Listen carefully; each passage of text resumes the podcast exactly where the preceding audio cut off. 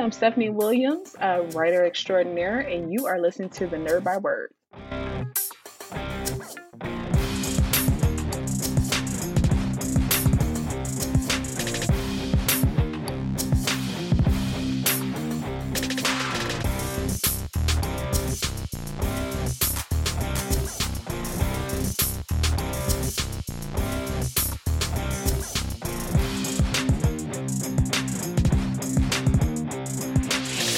Happy Monday. No, seriously, that means you get a brand new episode of the Nerd Byword podcast, the only show where Trekkers and Jedi sit down at the table of fellowship, where true believer, mighty Marvelites, and whatever DC fans call themselves gather together to nerd out about all things in the multiverse. Salty boys and girls is what the DC fans call themselves, Kris. Salty boys and girls.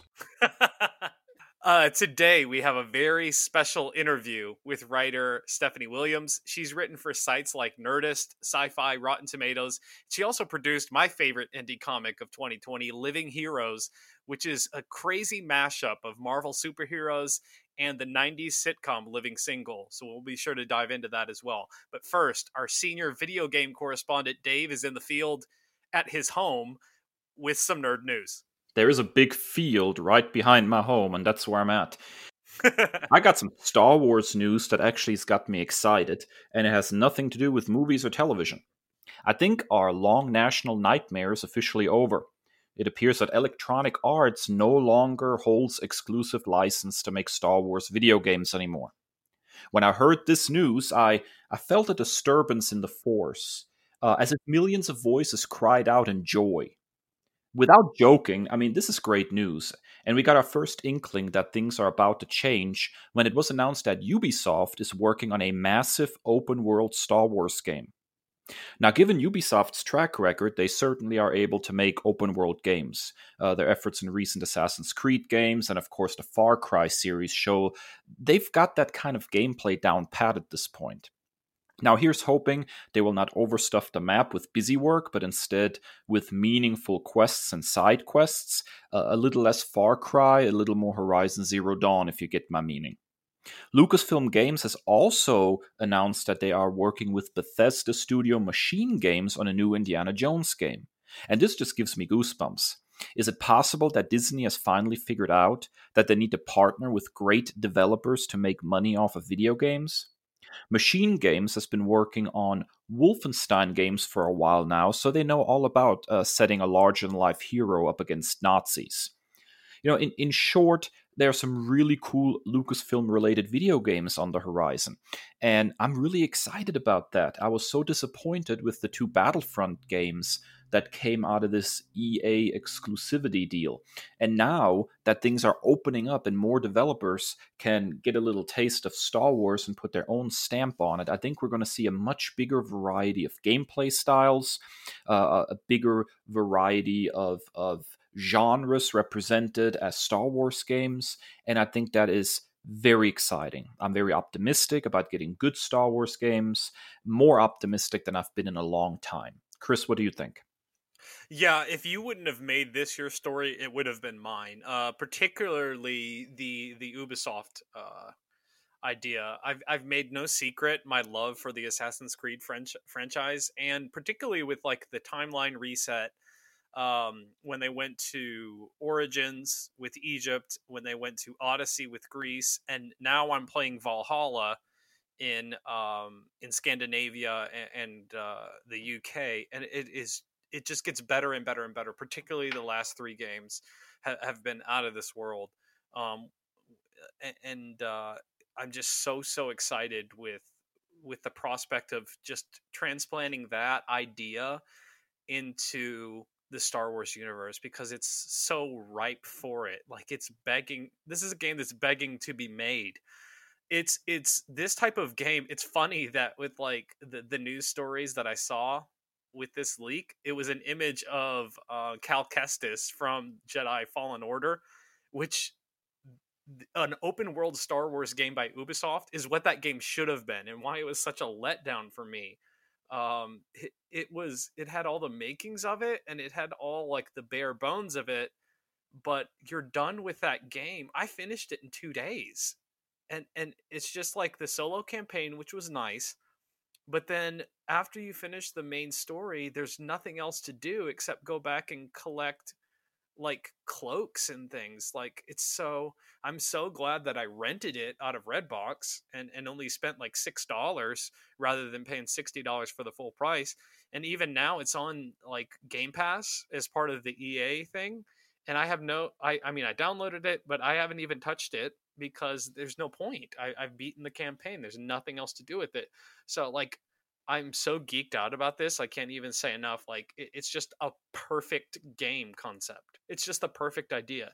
And then going to the Indiana Jones game, like this is super exciting as well because I fondly remember the last time they made an Indiana Jones game on like the original Xbox and how much fun I had playing that. So, you know, and that was probably 15 years ago um, or more. So so updating that um, in, in, today's market and, and the things that they're able to do in the gaming industry now is just it's just so much fun to speculate. Um, much more excited about the Indiana Jones game than I am the movie, though. Yeah, I think I can agree with that. Um, obviously, I, I had an interesting uh, exclamation when we uh, first discussed, you know, the idea of ancient Harrison Ford saddling up as Indiana Jones again. Um, but yeah, I'm really really excited about about these video games. I think there's just there's some good games on the horizon, and and this just uh, it it, it kind of brightened my day. Now, Kris, talking about brightening our days, let's go ahead and go the opposite way with a really really weird story. What you got? Okay, so we've talked previously about the curious case of Ray Fisher and, and Warner Brothers, and so it looks like this has taken another turn, possibly uh, a crescendo because Ray Fisher has indeed been written out of the Flash film. Uh, he took to Twitter. Ray Fisher took to Twitter himself and posted uh, a rather extensive statement. I, I, highly recommend you check it. We, I'm not going to read the entire thing. It's it's quite extensive, um, but it's but it's really really interesting to look at. Really eye opening over the situation. But he did confirm that he has been written out of the Flash film, and in a role that would have been uh, quote so much more than a cameo. So it seems like um, WB is all intents and purposes parting ways with Ray Fisher going forward, and, and they're not recasting the role. Um, much of the statement was geared towards um, opening criticism towards DC Films president Walter Hamada, who Fisher claims covered for uh, former co-president Geoff Johns, famed comic book writer, who kind of was phased out uh, of the executive branch of DC Films, um, but that they were more than happy to do away with Joss Whedon because they had no future, future dealings with him, and and that Whedon and even Jon Berg were an easy target, easy ones to get rid of, but. Uh, he claims that Walter Hamada was very, very protective of Geoff Johns and um, that most of the issues that took place on the set from all three were uh, accusations of racism from Fisher's part. So it just looks like it's a really, really sticky mess. Fisher says that I cannot, in good conscience, you know, continue working with Warner Brothers films um, because they are enabling things like this to happen. So it's a really, really unfortunate situation.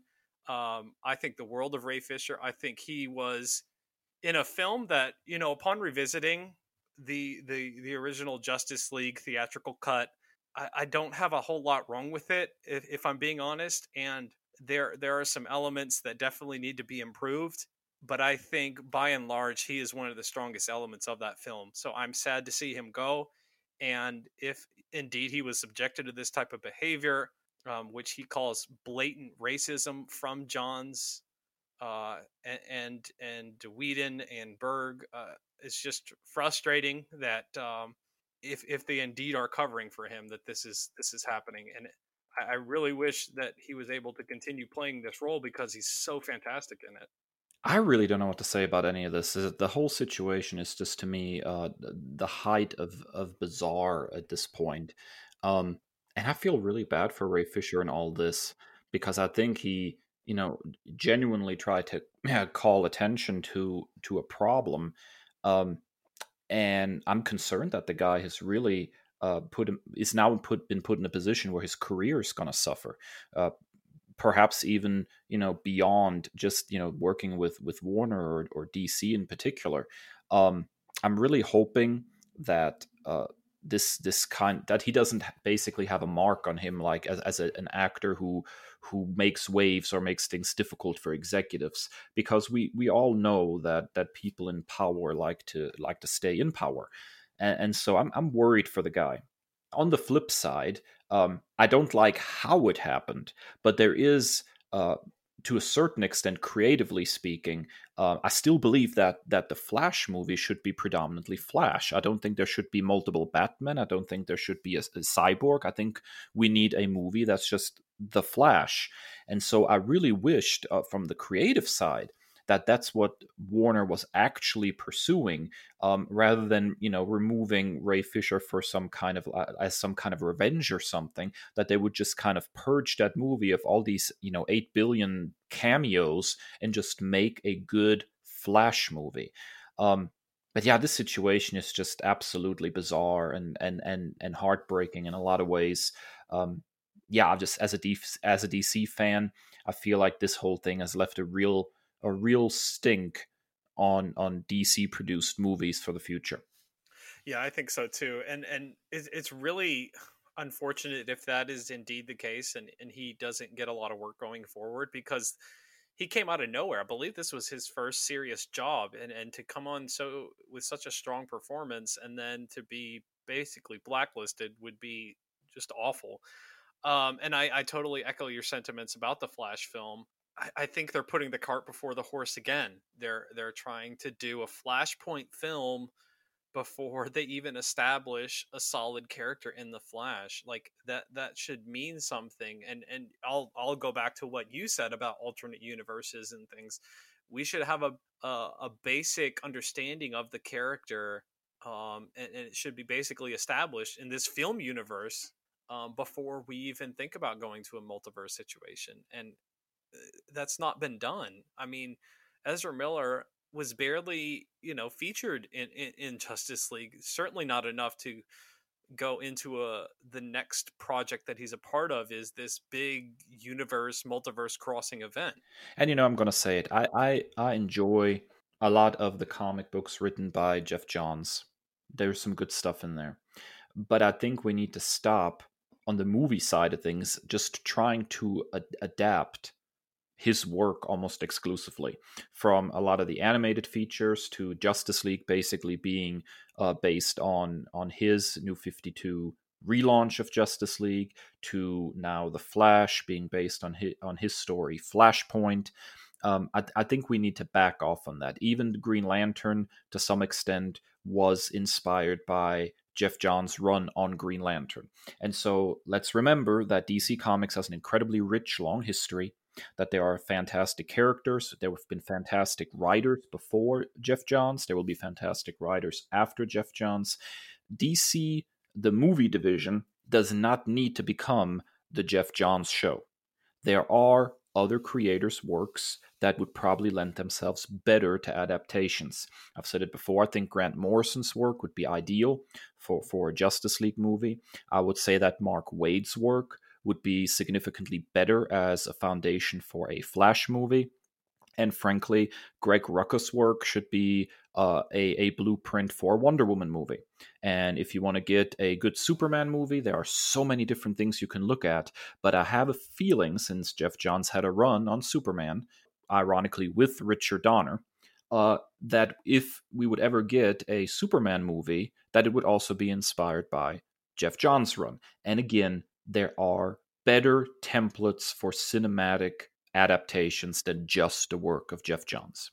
Well, well, and you, when you lay it out like that, when he's the the co-president, or he was co-president, so so hopefully, like they'll change it up going forward. But when he was the co-president of DC Films, it, it's like it's it's a classic case of being surrounded by a bunch of yes men. Because I mean, it's no coincidence that he's the co-president of the film division, and all of the movie adaptations, film adaptations are are his versions of those characters. I mean, like it's it, it's too centric around one creator, one voice, and and you're stifling out any other type of vision. And so then it's no surprise if if you know he is indeed guilty of some misconduct that they would you know try and cover it up and do hush hush because they're putting all their eggs in the Geoff Johns basket. Yeah, that's exactly right. Yeah, even the Wonder Woman movie was co-written by Geoff Johns. So, you know, we, we, we need to switch up definitely on the DC side of things. That's what I would say. We we definitely need to switch up. And uh, to circle back around to the Ray Fisher situation, that whole thing is just regrettable, uncomfortable from top to bottom. Absolutely. Um, all right, that wraps up our nerd news segment. When we return from our first break, we'll be sitting down with writer Stephanie Williams. Stick around.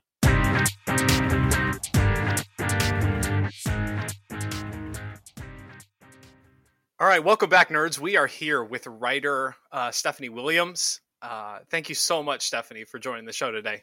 Oh, no problem at all. Thank you so much for the invite. Um, so we always like to start our interviews with our guests like nerd origin story. Like, what's your amazing fantasy 15? Like, when did you first realize that you were a nerd, and what pointed you in the direction to where you are now and being a writer? Okay, so the first time I actually realized I was a nerd was um, the sixth grade. I had found a um like a couple sleeves of Pokemon cards in the desk that I was in because we were like switching classes or whatever. And I was extremely excited about finding this because there were a bunch of holographic cards. So there was like a Charizard, a Blastoise, a Venusaur. This person really messed up because those, like, the, I think there was a Hitmonchan. Like, there was a bunch of stuff. And I was like about to pass out because one, maybe this was wrong on me, but I was like, I, you know, whoever lost it lost it because it's not going to the lost and found. I'm taking it home with me. And on the way back home uh, on the school bus or whatever, I um like was showing my friends, and they were like, "Girl, what is that?" And that's when I knew they. I mean, they looked at me as though I had grew a second head, and that was the moment I knew. I was like, "Yeah, you're a nerd. Like I was doing super nerdy stuff before then or whatever, but I think I just nerded out so hard in that moment. And that was the first time I either really paid attention to someone's reaction or really nerded out like that in front of some friends. And they were like, hmm, not sure what that is, but are we watching 106 & Park uh, later on today? so, so that was the first moment I realized. And what set me on that path is just having an older brother. Um, so he was like really big in playing like Street Fighter and Mortal Kombat, and you know Street Fighter, Street Fighter and Marvel like go hand in hand yeah. because Capcom. And I remember, um, I forgot what Street Fighter it was, or if it was even Street Fighter, but I just remember seeing like Wolverine, Cyclops, Storm, um like on my TV screen as he was like playing the game and I just kind of gotten gotten to it and he also had comics so um I don't remember the issue exactly but he had an X-Men comic and either Storm was on the cover or in the book one of the two and I just kind of gravitated towards that because I remembered her from the video games and then the uh, animated series coincidentally enough, was coming on Fox Kids. And then I actually sat down and watched it and I was like, this is amazing. And that just kind of snowballed into this thing. And then I started noticing, like, when we went to the grocery store, they had like a rack of comics. Um, so I think I saw like Batman. This is when he had the long ears and aesthetically that was just pleasing to me for whatever reason so i remember picking that up. And um, at one point spider-man 2099 because i really love that blue again aesthetically it was pleasing to me so i picked it up and i just remember picking up comics randomly either if we were at the grocery store or uh, my grandmother loved going to the thrift store like before goodwill before it was the cool thing to do and i would find so many comics there like i was in comic heaven some of those I wish I would have kept because I don't know, maybe I would have found I found gold and I just didn't know it, but um, that's just kind of been my thing. And then from there, I started getting into different fandoms like Star Trek and Star Wars. I was really big on those prequels. I'm so sorry, but I was it's only like ten. so, um, for whatever reason, like they just really appealed to me. And then of course I went back to watch the older uh, Star Star Wars or whatever. Um, but that that's um that's that. I've just been you know then got into anime thanks to Toonami, so it's been a smorgasbord of um nerdy things, but I've always been in the thick of it. That's awesome, and I will totally, I will totally uh, endorse your uh, your statement about Batman's ears. The longer ears always look better than the shorter ears. Yeah, I don't know what it is about those long ears. Like I just kind of, I don't know, like it's just aesthetically pleasing. There's no rhyme or reason. Let me not even try to make make like make it sound like it's, it's more than what it is. so, uh, who are your your favorite heroes, sort of in the in the nerd world, and and what do you find uh, appealing about them? So definitely um, Sarah Connor and um, Ellen Ripley. Uh, those are the first, and also I would have to add um, Uhura from Star Trek as well. And um, why am I blanking on Whoopi Goldberg's character's name in Star Trek? um, Guina. Guinan. I felt I hope Guinan. Okay, like I it was something. Um, but those four, um, just because like they just really had this presence, and then just speaking specifically about Ellen Ripley, um, I don't know, like that first Alien, unfortunately, when I was younger, I found that boring. Um, I definitely love and don't feel that way now as an adult. But that second one, Aliens, um, I was just like, this woman is here leading um these Marines and is I don't like being more brave than them because she's already encountered this monster before and I just ate it right on up.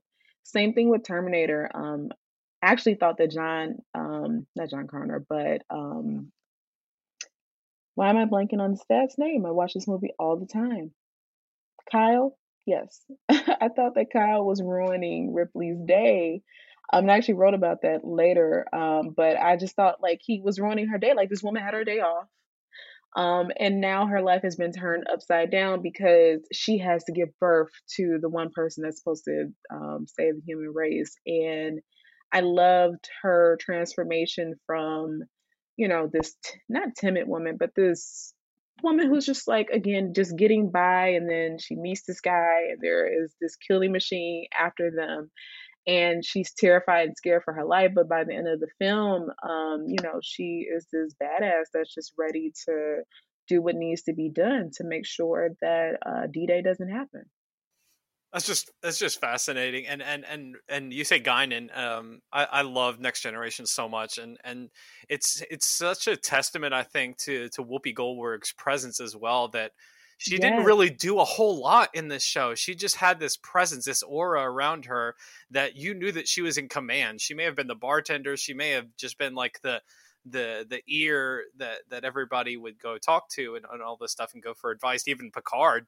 but then like mm-hmm. she was always in control and she you knew that she was a badass like she didn't even have to do a whole lot it was just incredible and i think that's probably another aspect that i really appreciated and loved about that because i mean of course I would love a black woman to be doing action, but I, I think I like the fact that she was in such command and didn't really have to lift the finger. Something about that I just, I don't know, like really spoke to me and I loved it on down. Star Trek has just always been kind of near and dear to my heart anyway, um, because reruns, shout out to reruns and um, not having cable because you get to you get to experience all the all the things but yeah, I just really love that, you know, she was the person that they're coming to ask for help or just like her opinion or whatever. And just the fact that she just had such a commanding presence and didn't have to like run around like a red shirt. She could just be the bartender and be Gucci. So I, I love that. I'll, I'll never forget the the scene with her and Riker going back and forth, and and and uh, Wesley is just trying to to learn how to spit game, and it's just the two of them going back and forth. Oh, you're making me. I, I might need to do a rewatch. I'm gonna have to do one. So uh, you have a really beautiful NPR piece uh, that that is on your your Linktree, uh, and you talked about how comics really brought you through some tough times. Um, so, what are some of your like go to stories or characters or arcs that always help to lift your spirits? Um, it's gonna have to be um, the first run of Miracle Man. I'll actually um, throw in the second one too. But I bring up that first one because um, I don't like you really get the foundation of um, him and Big Barda's relationship. And the reason why the relationship appeals to me so much because next to comics, romance uh, romance novels are like my jam. So um, I think this is probably one of the first comic series that I've read where the um, character's relationship um, with someone else that was not a friend um, was actually I don't know like well thought out and um, Barda isn't minimized in any kind of way, which I love because that often happens. Um, and even when she has her moments when she's being vulnerable or whatever, um, it's not used against her. She's just able to be that because you know superheroes should be able to be vulnerable and not just pass out because they're too strong. So um, it always just like I probably read that series maybe four times a year because I just really love the story. And Jack Kirby, man, if he didn't write comics, he should have been writing romance novels because he had he had the keys. Yeah, big Big Barda in general is just such a great character and one that I, I just don't think we see enough of in, in, in modern DC comics anymore. Uh, just a fantastic character, yeah. Yeah. So, in addition to writing, you're also a fellow podcaster. Can you tell us a little bit about that? Yes. So, um, a friend of mine talked me into podcasting and I was like, well, what the heck would I talk about? I'm like, you should talk about what you already talk about, which is, you know, what you're reading um, as far as comics are concerned, what you're watching, all of that. So, um, I started the Lemonade podcast, which was man, it is really hard to do a podcast by yourself because like you're just talking. So um, you have to kind of be mindful of just the dead air. Um, but I started doing that and I enjoyed it um, because again, like I was already talking about it um, with friends, so might as well share it with everyone else. Um, so I did that, and then um, Misty Knight's Uninformed Afro I did as well, and that was a podcast that was near and dear to my heart because it focused on uh, Black superheroines, but kind of going at an academic approach. So I got to research and research and research my little heart out, which I love to do because research is like uh, writing, but not really. At least that's what I tell myself now. But um, I got to do that, and I I loved it because letting folks know, like, hey, just because like Storm isn't the only black superheroine out there. I know people know that, but a lot of people don't. So it was nice to like introduce folks to um, Misty Knight if they weren't they didn't know of her. Same thing with Monica Rambeau, or at least introduce them to more stories than they've seen. Because um, through the research, I found that one, it's kind of hard to research these characters because a lot of them don't have solo books. In fact, um, outside of like Storm, none of them really have any solo books.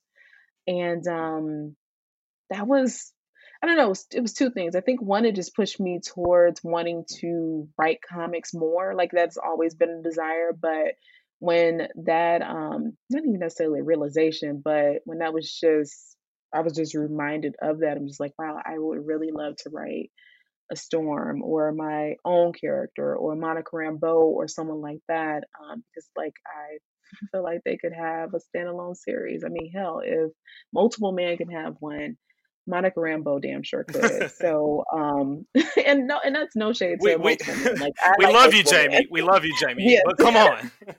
yeah, I do love you, multiple man. But, um, yeah, that was just a really great podcast because, um, again, like it really appealed to, um, the STEM side of me and just doing the research and um, trying to piece together information and you know present it to folks. So Misty Knight's Uninformed Afro is actually what led me into writing.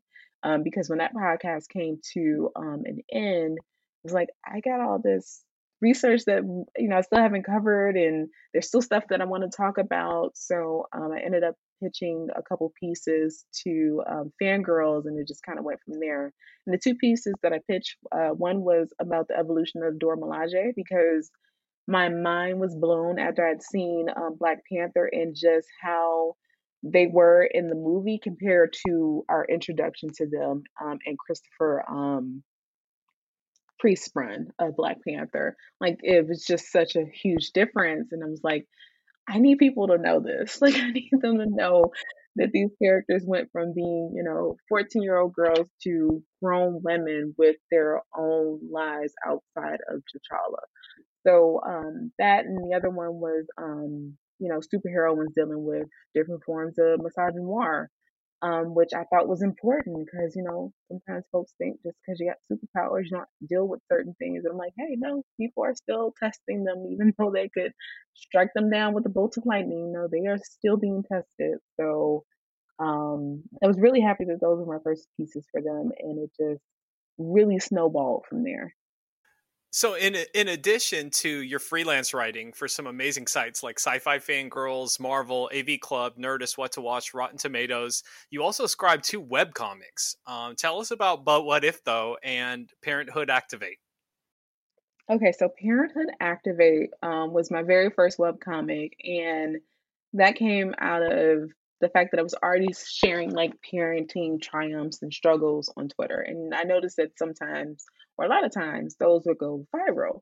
So I'm like, okay, well, that must mean that folks are interested. And again, like I've been wanting to write comics, but wasn't really sure how to go about it. Um, so I spoke to a good friend um, named Regine Sawyer, and she was like hey just you know do the thing like if there's an artist that you want to work with reach out to them and go ahead and do that. So there was an artist um, sarah macklin um, who had done some um, cover art for the Misty Knight's uninformed afro podcast and i told her about the idea and she loved it. She had a um, you know art style that she thought that uh, would fit it perfectly and it does and it just kind of went from there. I think maybe there were one or two pages out before, but what if though came to be? Because that was always an idea that I had in the back of my mind, but I wasn't sure um, as far as like artist was concerned, like what I wanted to do with that. So I saw that O'Neill Jones had um, her commissions open. I was at a baby shower and um, in between games or something like that.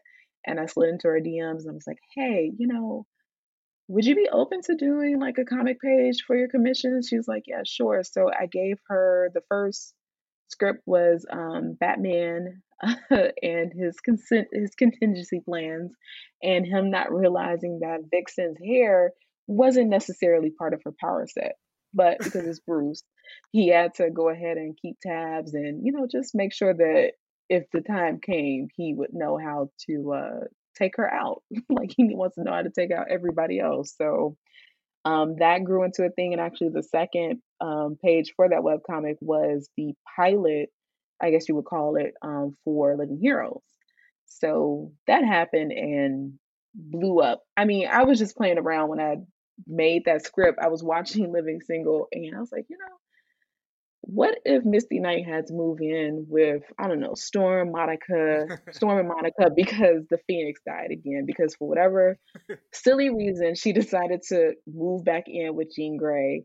And um, it just, yeah, it just kind of went from there. And then we did a second page with um, Power Couples Court with uh, Namor, Sue, and uh, Reed Richards. and then, because at first I was actually just going to just make that the whole page.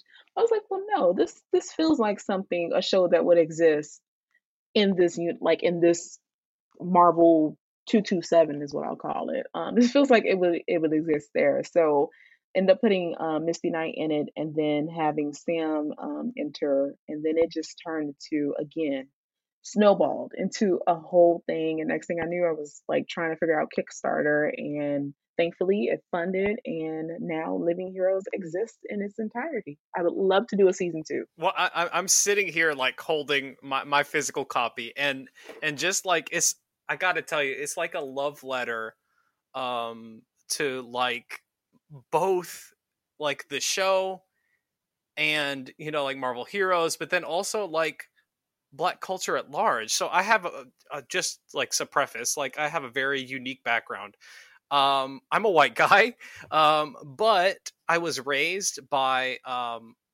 a black man. Uh, I don't like to use the S word, but stepfather. So, Yeah. so my, my dad came into my life when I was six years old, and and that's the upbringing that I have. I, you know, I grew up in in black barbershops. I grew up, you know, so I look at the back cover and I see all these different hairstyles, and I was like, oh my god, I get it. So, um, all down to the fact where like, um, you know, um just like the the jet beauty of the week is when you open the page. I remember going to the babysitter's house and sneaking off with the jet magazine and so, getting in trouble. But um so i just i just love this this book so much. And and it, it is it's just like a, a a love letter to all parts that are that are uh you know encapsulated in this Thank you so much. And um, it's funny you mentioned that because a lot of people have said that to me, and um, I'm just like, that was, I don't want to say that that wasn't the intent, but it kind of also wasn't the intent. And and by that I mean I was just, I guess, I'm uh, subconsciously just putting all that um, has been my, um, I don't know, like my nerd just me being a, a black woman who's a nerd basically um and just i guess marrying all these things together because um they're all me. So um you know i love marvel comics but sometimes and a lot of fandoms the way that i relate to them is you know relating them to stuff that um the black experience hmm um and i guess that ended up coming out um just quite naturally and i love that it did um, because if anything, that just tells me that um, it's okay for me to just continue to be me, and people will that will speak to people. and and you and you really bring up a fascinating point about you know being a black nerd and and my wife um is a is a blurred as well and so like i knew i knew when i first met her that she was a like she had nerd cred because the first five minutes of talking to her on the phone i said who's your favorite superhero and she said spectrum I was like, "Oh, Yeah, oh, you're you're a real nerd." Okay, so when I saw Teyonah Parris was cast as adult Monica Rambeau, I was geeked because the best I could do for Christmas one year was to get her like the tiny little HeroClix of Monica Rambeau. Like it, it, it fits in like it's the tiniest little thing. So now I'll be able to get her like proper, you know, swag. I can't wait. I'm so excited. Like when they when, so what was that last year doing um during uh Comic Con or whatever. I've said I wasn't gonna watch the Marvel I wasn't gonna watch any of that, or not watch it, but be on Twitter when all of that was happening. And then they started announcing stuff. I was kind of paying attention, and then they announced what was going on with WandaVision, and then they said that she was gonna be on the show, and I lost it. I like I because I love that actress because I used to watch Survivor's Remorse, and they canceled it right when I had gotten like really into it, and I was like, but I want some more Teyonah. I want some more of her. So, um, anyway, like I think that she's a phenomenal actress. So I'm just really excited. Also, the fact that she's going to be in Captain Marvel 2 and hmm then also in Loki. So that tells me, like, okay, you all clearly understand the importance of this character. I pray. Because if not, then I wouldn't think that you would have hmm her in so many different shows. Yeah. And also, I'm just like, please let me write that Monica Rambeau series. Like, I just want six issues. That's all I want. Yeah, that's fantastic. It's a great character. I'm I'm also looking forward to seeing her uh, realized in live action. Is uh, just another character uh, in a, in a lot of ways like Big Barda that's just underappreciated and doesn't doesn't get enough you know time in the spotlight. We're actually really really interested always uh, on our podcast in the collaborative process between writers and artists. Uh, what has that experience been like for you? You do a lot of work, for example, uh, including Living Heroes with O'Neill Jones. How does that process work? Is it is it very much uh, you know you you write a script and and you know your artists work off of that, or is it more collaborative? What's the back and forth like? Um, it's a little bit, it's been a little bit of both. Um, I've been thankful enough that we just kind of have this synergy where, um, you know, I can just write a script and she already knows like what I was thinking as I was writing it. Um, because I, the last uh, But What If Though to come out for 2020 was with um, the brunch place in uh, Krakoa. And like, I didn't tell her to put um, silhouette on the wall twerking, but she just did it. And I'm like, yeah, because you knew that I would love something like that. So um, there's been moments like that. Um, the barbershop page on the back of the Living Heroes um, book was actually all her idea. I had mentioned it before, but not directly. I think I had uh, tweeted something about the fact that I couldn't think of Shard without thinking of T-Boz. And she remembered that and she was like, So what if I did this? And I'm like, Yes, please, absolutely. I will give you the characters. You know, I will give you, you can have creative direction on what hairstyles you want to give them, but here are the characters. That is an amazing idea. Thank you. So, um, we just have again the synergy. So I hope at some point in time, whether it be DC, Image, Marvel, or wh- whoever, we get to work on a book um, professionally together. That would just be amazing. And then I've had the joy of working with multiple artists on um, BWIT, which has been um, actually for me as a writer a great experience um, because one, I get a feel for different artists and like who needs references, who doesn't, you know, who needs a little bit more explanation in the script and then who doesn't, and just kind of getting used to different people's work styles, which I think has been phenomenal for me. Um, and hopefully for them too, but at least on me on the writer side, um, just having more of an understanding of, you know, trying to make my script as efficient as possible so that the artist can do what they need to do. And and one last note on on uh, Living Heroes. Can we talk about how Jennifer Walters as a white woman of color is like the greatest idea ever?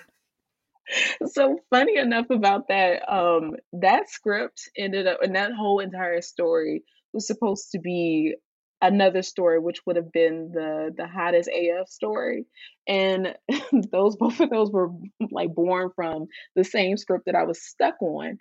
So um, by the time I finished that script, I was like, you know, what would I name this? I'm like, oh wait, because Jennifer is, while she has black friends, still respectful, um, but you know, still has her moments where she just doesn't understand culturally, which is totally fine. And I was like, yeah, white woman of color. Because to me, that's I was considering um, Jen in this book. I was like, I know she's white, but she's green all the time. So, white woman of color definitely applies here. Uh, so it has been officially announced. It's on Marvel's site, so we can talk about it, right?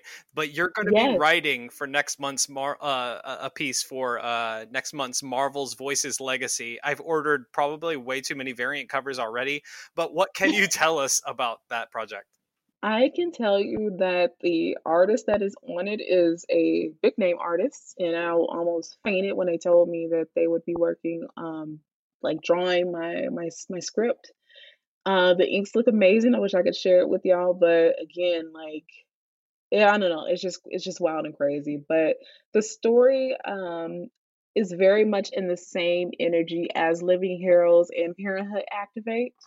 Um, there, so it's kind of leaning in the slice of life, but there's there's a little bit of action um at the end. But um, Monica, Monica and her mom, and uh, She Hulk and Thor are all all in the same story. Oh man, that I'm I'm sold already. yeah, that's super exciting. Yeah, when they uh, told me to pick who I wanted, um, of course I picked Monica. Like that was the first. Like I couldn't send that email quick enough, but it was like Monica and her mom, and then I was like, and if it's not too much, can I also have She-Hulk and Thor? And were like, yeah, you can if it's not gonna, you know, be too many people on the page, and yeah, and I was like, okay, I will figure out a way to write the story where it's not too many people on the page.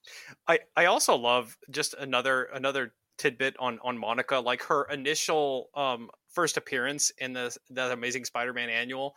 Peter mm-hmm. Parker, like she walks onto the page, and Peter Parker just immediately turns around, like, "Whoa, who's that girl?" And like Peter Peter knows what's up. And so as as you know, my favorite superhero, Peter knows. Peter's Peter's about it. Peter does know, so I will give him that credit. I don't. I don't know why he. I don't know why he and Glory Grant didn't. You know, get together. Yeah, I don't. I don't. Someone's got to bring that back because I. I don't even. Is are he and MJ back together or not together? They're still? they're back together. Um, that's kind of like a, a work in progress, but they're dating. Okay. Okay, that's fine. Uh, you know what? Side note: They when they're allowed to be great they're really great. Um, the Amazing Spider-Man, um, like that, those early issues from like 89 to 92, maybe 93, and same thing with um, Peter Parker, the Spectacular Spider Man are some of my fave because it's given me Big Barda and Mr. Miracle energy. Absolutely. I love I love those, especially that um especially I there are there are moments when J.M. De DeMatteis is writing when I I love spectacular even more than amazing. Mhm. Yes, yes. Actually, so that was funny. Like I went from really enjoying um or really loving amazing and then I got to I what made me read Spectacular? I think there was two stories going on going on at the same time, and I was like, "Well, I need to know like what happened. I need more details." And that's when I ended up switching over to Spectacular. So I was like reading them both in tandem, and I was like, "Wow, you know what? This is actually really, really good." Also, a lot of butts, a lot of a lot of prominent butts during that um that run. Because I mean, like they kind of caught me off guard. And I was like, "Well." I'm gonna have to find a way to write about this because this is just too much. now we always end our show with uh, our nerd commendations, nerdy shows, films, comics that we've been enjoying. Do you have anything that you would nerd commend to our listeners right now? I do, and I apologize ahead of time because it's it's a fun watch, but it's also a stressful one, and that is Promise Neverland. It's an anime that is available now on Netflix and I believe second the second season starts this week, um, so January 9th. And um, wow, I uh, like I didn't want to watch it at first because I saw the happy kids on the screen. I was like, I don't watch this fluff. And then what was it? Um, I think the day after Christmas, Yes, it was the day after Christmas because I needed to um, wash away Wonder Woman 84 from my mind.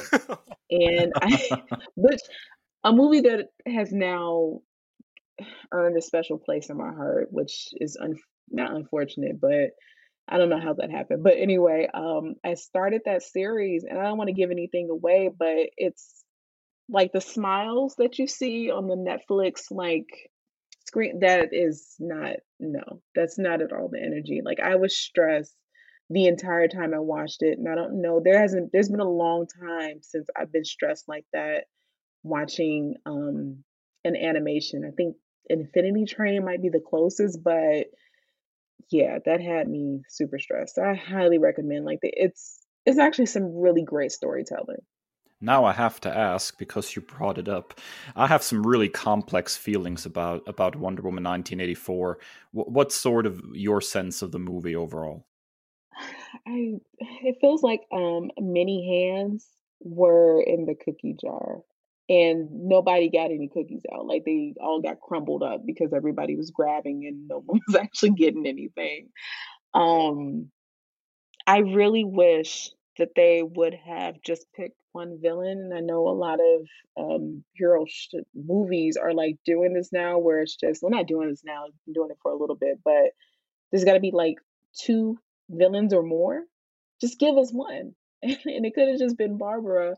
Not that I wasn't happy to see Pedro Pascal because I thought he was actually thought he was really great as Max Lord, um, just because that's Pedro Pascal. But um, focus on the budding friendship I wish they would have done that because it would have meant way more when Barbara finally turns on um, Diana. And, you know, we have our whole thing with them, but less Steve, maybe no Steve, um, and just give us Barbara and Diana. Um, yeah, just give us that. Like, I really wish we would have gotten that because I think that Cheetah is an amazing character and we don't get to see that on screen. We barely get to see Wonder Woman be Wonder Woman. Actually, Steve is Wonder Woman in this movie. I was actually really disappointed how the whole thing, you know, turned out with Steve because, you know, based on the trailers, I thought there was, you know, a, a mission, a rhyme, a reason, or something behind his return. But he he didn't really serve a, a um really any kind of purpose in the overall plot. I, I didn't feel so. It, no, it was no reason for him to be there. No, um, other than to like teach Diana how to be Wonder Woman, which is really unfortunate. Um, it just it just really is. And like, hey, if they wanted to have him there, sure, I guess, but um they also just kind of made it weird the way he came back. Actually, more than weird. Um, because I'm like, ooh, this is 92 ghosts. Like, what are we doing? So I I really, really wish they would have done a pottery scene. It would have, I mean, nothing else in the movie really like made a lot of sense. So I just wish they would have done a pottery scene instead of the um, fireworks because why not? You've already gone there, just do it. That actually would have made me appreciate it more. We need to shoot that out to social media. We need a pottery scene between Wonder Woman and Steve Trevor. I'm sure one one artist or another is going to pick up on that. I hope so.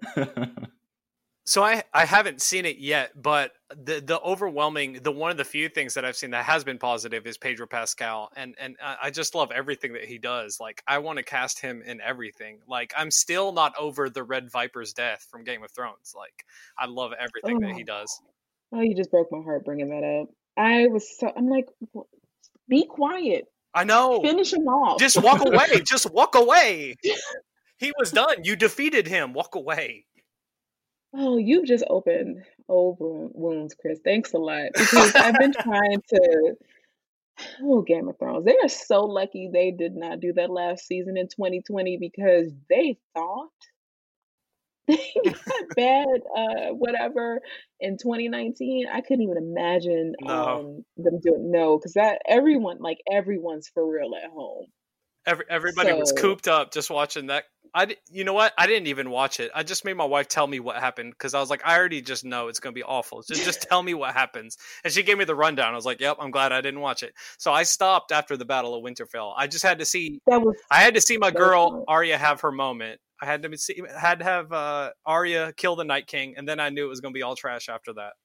That was so smart on your your end, but I just I had to do it. Like I had to finish like a fool. Um, so b- before we let you go, we have to talk about your Twitter feed because you Oh you are a must follow on Twitter, not just for the nerdy goodness, um, but also for the best memes and comedy on the interwebs. So how in the world are you finding all this stuff, Stephanie? I don't know. I like to blame it on my Gemini brain because I'm thinking of multiple things at once. So like I don't know, like a lot of times when I'm reading comics, I'm probably watching reality TV show in the background. So a lot of Real Housewives of Atlanta, a lot of Potomac, um, Beverly Hills, all of that, and that just kind of seeps in. And then I find connections with stuff that like set it off in Spider-Man because Peter, I was watching, so I was rewatching the Sam Raimi Spider-Mans, and I just recently watched Set It Off, and um, Peter goes in to collect his money. He's like, "I need that money." I'm like, "Oh my God, was Sam Raimi watching um It Off?" but because this sounds exactly the same, so it's just a lot of me again because of the way like I'm just processing things. Um, a lot of stuff is just way more connected than we pay attention to and it just always works so like when i learned how to use imovie on my phone it was a wrap because because it was like all i got to do is like find this video clip um and then do this and then here we go because a lot of times like i'll be watching something i'm like that is hilarious but it would be even more hilarious if i add something to it So so now I have Tobey Maguire in in shades in that movie poster, like mead yes mead mugging next to Queen Latifah. That's it's perfect. One day, um, when I'm not too tired, I might actually do a thread on the uh, cinematic parallels between those two movies because there, actually are more. Which at first I was like, maybe you're just really tired and you're seeing this, but no, like there, there are actually some more. So um, be on the lookout for that. Yeah, this this whole conversation has just been absolutely delightful. Uh, we do want to ask, where can our listeners go to support you and your work? Where can they find you online? How can they show their uh, love and support for you? So the easiest way right now, um, because the website that I have is not up yet, but if you go to uh, my Twitter or my Instagram, um, it's at Steph underscore I underscore Will for both of them. In the bio is a link to my Linktree, and there is the Patreon for But What If Though. There is the page to Parenthood Activate, which has a donate button, and there's also Ko-fi, where you can purchase uh, either a PDF or physical book of Living Heroes, and also my um, authory page is on there as well, which you can subscribe to, so you don't have to like try to find all my things all over the internet. They're all right there as far as all of the articles I've written. Can, can, we just talk about? I just found Linktree like two or three weeks ago. Can we talk about what a revelation that is for like for our podcast? Like, here's our YouTube page, here's our Twitter page, here's our Instagram page. Like, it, it, just having that all in one place is so nice, rather than oh, here's one link, here's another. But um, oh, it's so amazing. Uh, it's so great. Stephanie, thank you so much. Thank you for Living Heroes. Thank you for just creating and cranking out beautiful content for us to enjoy. And thank you so much for your time today.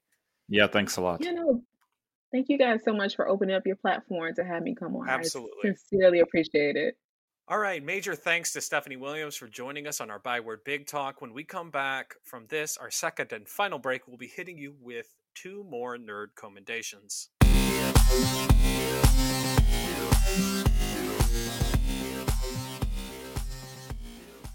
All right, we are back for our final segment of the week, our patented nerd commendations, things that we think are awesome and nerdy that you should be enjoying as well.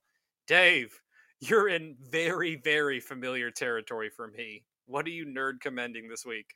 Yeah, I want to talk about some Spider-Man, which seems weird coming from me when it when it comes down to Dave and Kris. Kris is usually the Spider guy, but I've been away from Amazing Spider-Man for a while and I had serious trepidations about One More Day.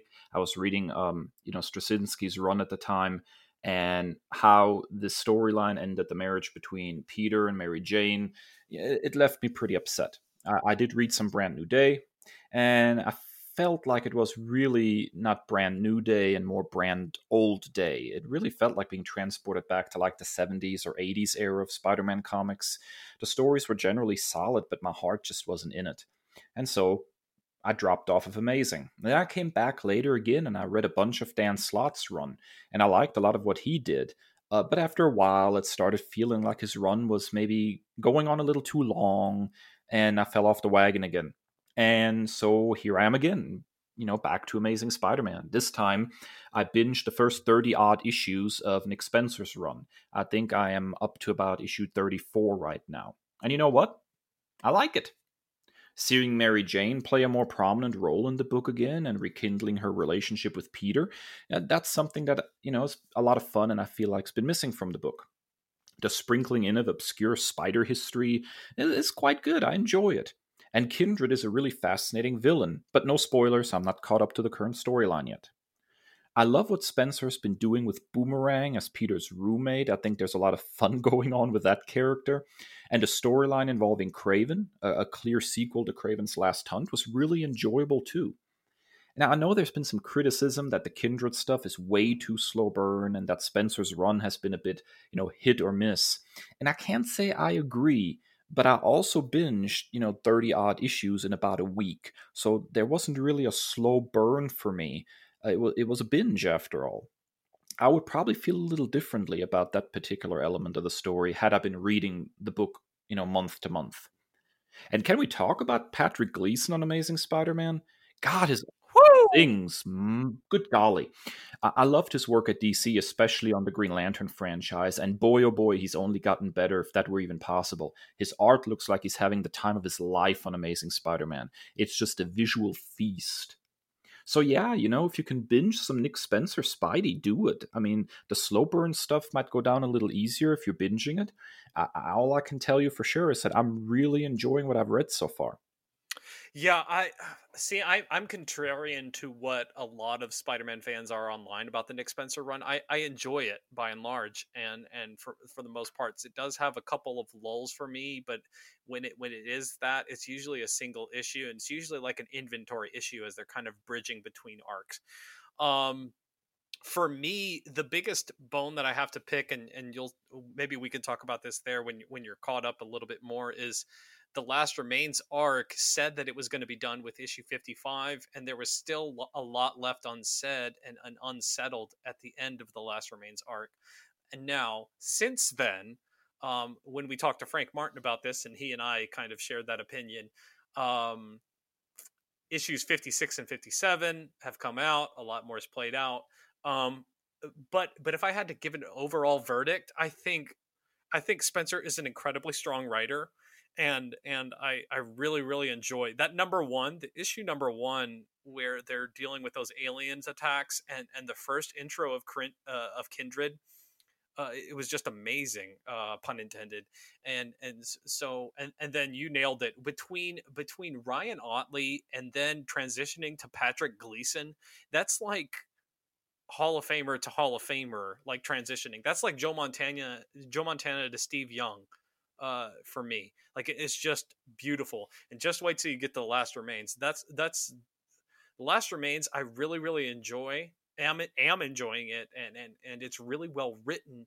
Um, but the art from Gleason when he draws Kindred, it's just something that is otherworldly, uh, and and is just beautiful. But I I'm enjoying it by and large, uh, the Spencer run, and and I think it was a much needed update. I love Dan Slott, love that what he was able to do with the character. But after 10 years, it was time for a transition, and it was a much needed breath of new life, I think. Yeah, yeah, that's I think one of the good things about the American comic book market as compared to something like, you know, manga is just although I think sometimes having a singular vision is a good thing, in, in the case of manga, for example, there, there is usually an end point that eventually arrives. But if you're going to have this this never ending soap opera of the American comic book market, then yes, you you do need to switch up writers and artists. You, you just have to, otherwise it gets stale. Yeah. And so, as much as I enjoyed Dan Slott's run, I was starting to spin my wheels a little bit about halfway into it, where I was starting to feel like it was all just a little samey. You know, I felt like I've kind of, I've, I kind of had learned all of Dan Slott's tricks. Nothing was really surprising me anymore. Uh, I'm talking like you know post post superior spider-man basically things just started it was like it was like almost like dan slott's um magnum opus was Superior Spider-Man, and then he came back from that, and it just never quite hit the same stride again. Absolutely. And so, yeah, so so having the switch up, I think, is really good. I've I've really enjoyed these thirty some issues. I'm gonna probably spend the next week or so trying to you know get up to date on on on Spencer's run, but I'm really enjoying it, and it, it's just it's nice to enjoy a Spider-Man book. Uh, without you know feeling like it's pushing me away with stuff like you know one more day or feeling like just a, you know an old retread of of storylines I've seen before. You know, it's doing enough new stuff that I that I'm really enjoying it. I, I I totally agree, and and to your point about switching up creative teams, I talked about Donny Cates taking over Thor from Jason Aaron after seven or eight years, and and what I loved about that seamless transition is it seems like Jason Aaron had like a clear seven year plan for Thor, and he left exactly when he wanted to from the book. When he finished the King Thor miniseries, uh, issue four of King Thor, it was a perfect time to walk away. And and it's like a like we've talked about it before like when you binge a show and it like has fewer episodes rather than more and i think that's one of the strengths of something like the mandalorian like keep you hungry for more rather than than playing it out for so long to where you're like oh it's almost like a chore where you have to read it like oh here's another issue of asm i guess i got to read this because i've been following this book and and when you like position it perfectly it, it, it keeps the fun alive for for enjoying that character. Yeah absolutely. So Kris you are going to hulu and recommending a television series. What do you got? So um I missed having our nerd commendations in the month of October, but pun intended, I think you guys created a monster with this uh, nerd nightmare thing because I'm recommending a show about vampires. Never would have thought that before. But then again, it's the guy that I will follow to the ends of the earth. It's Taika Waititi.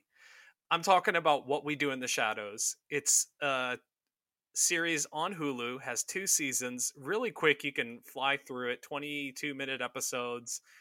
Really fantastic, and it's everything.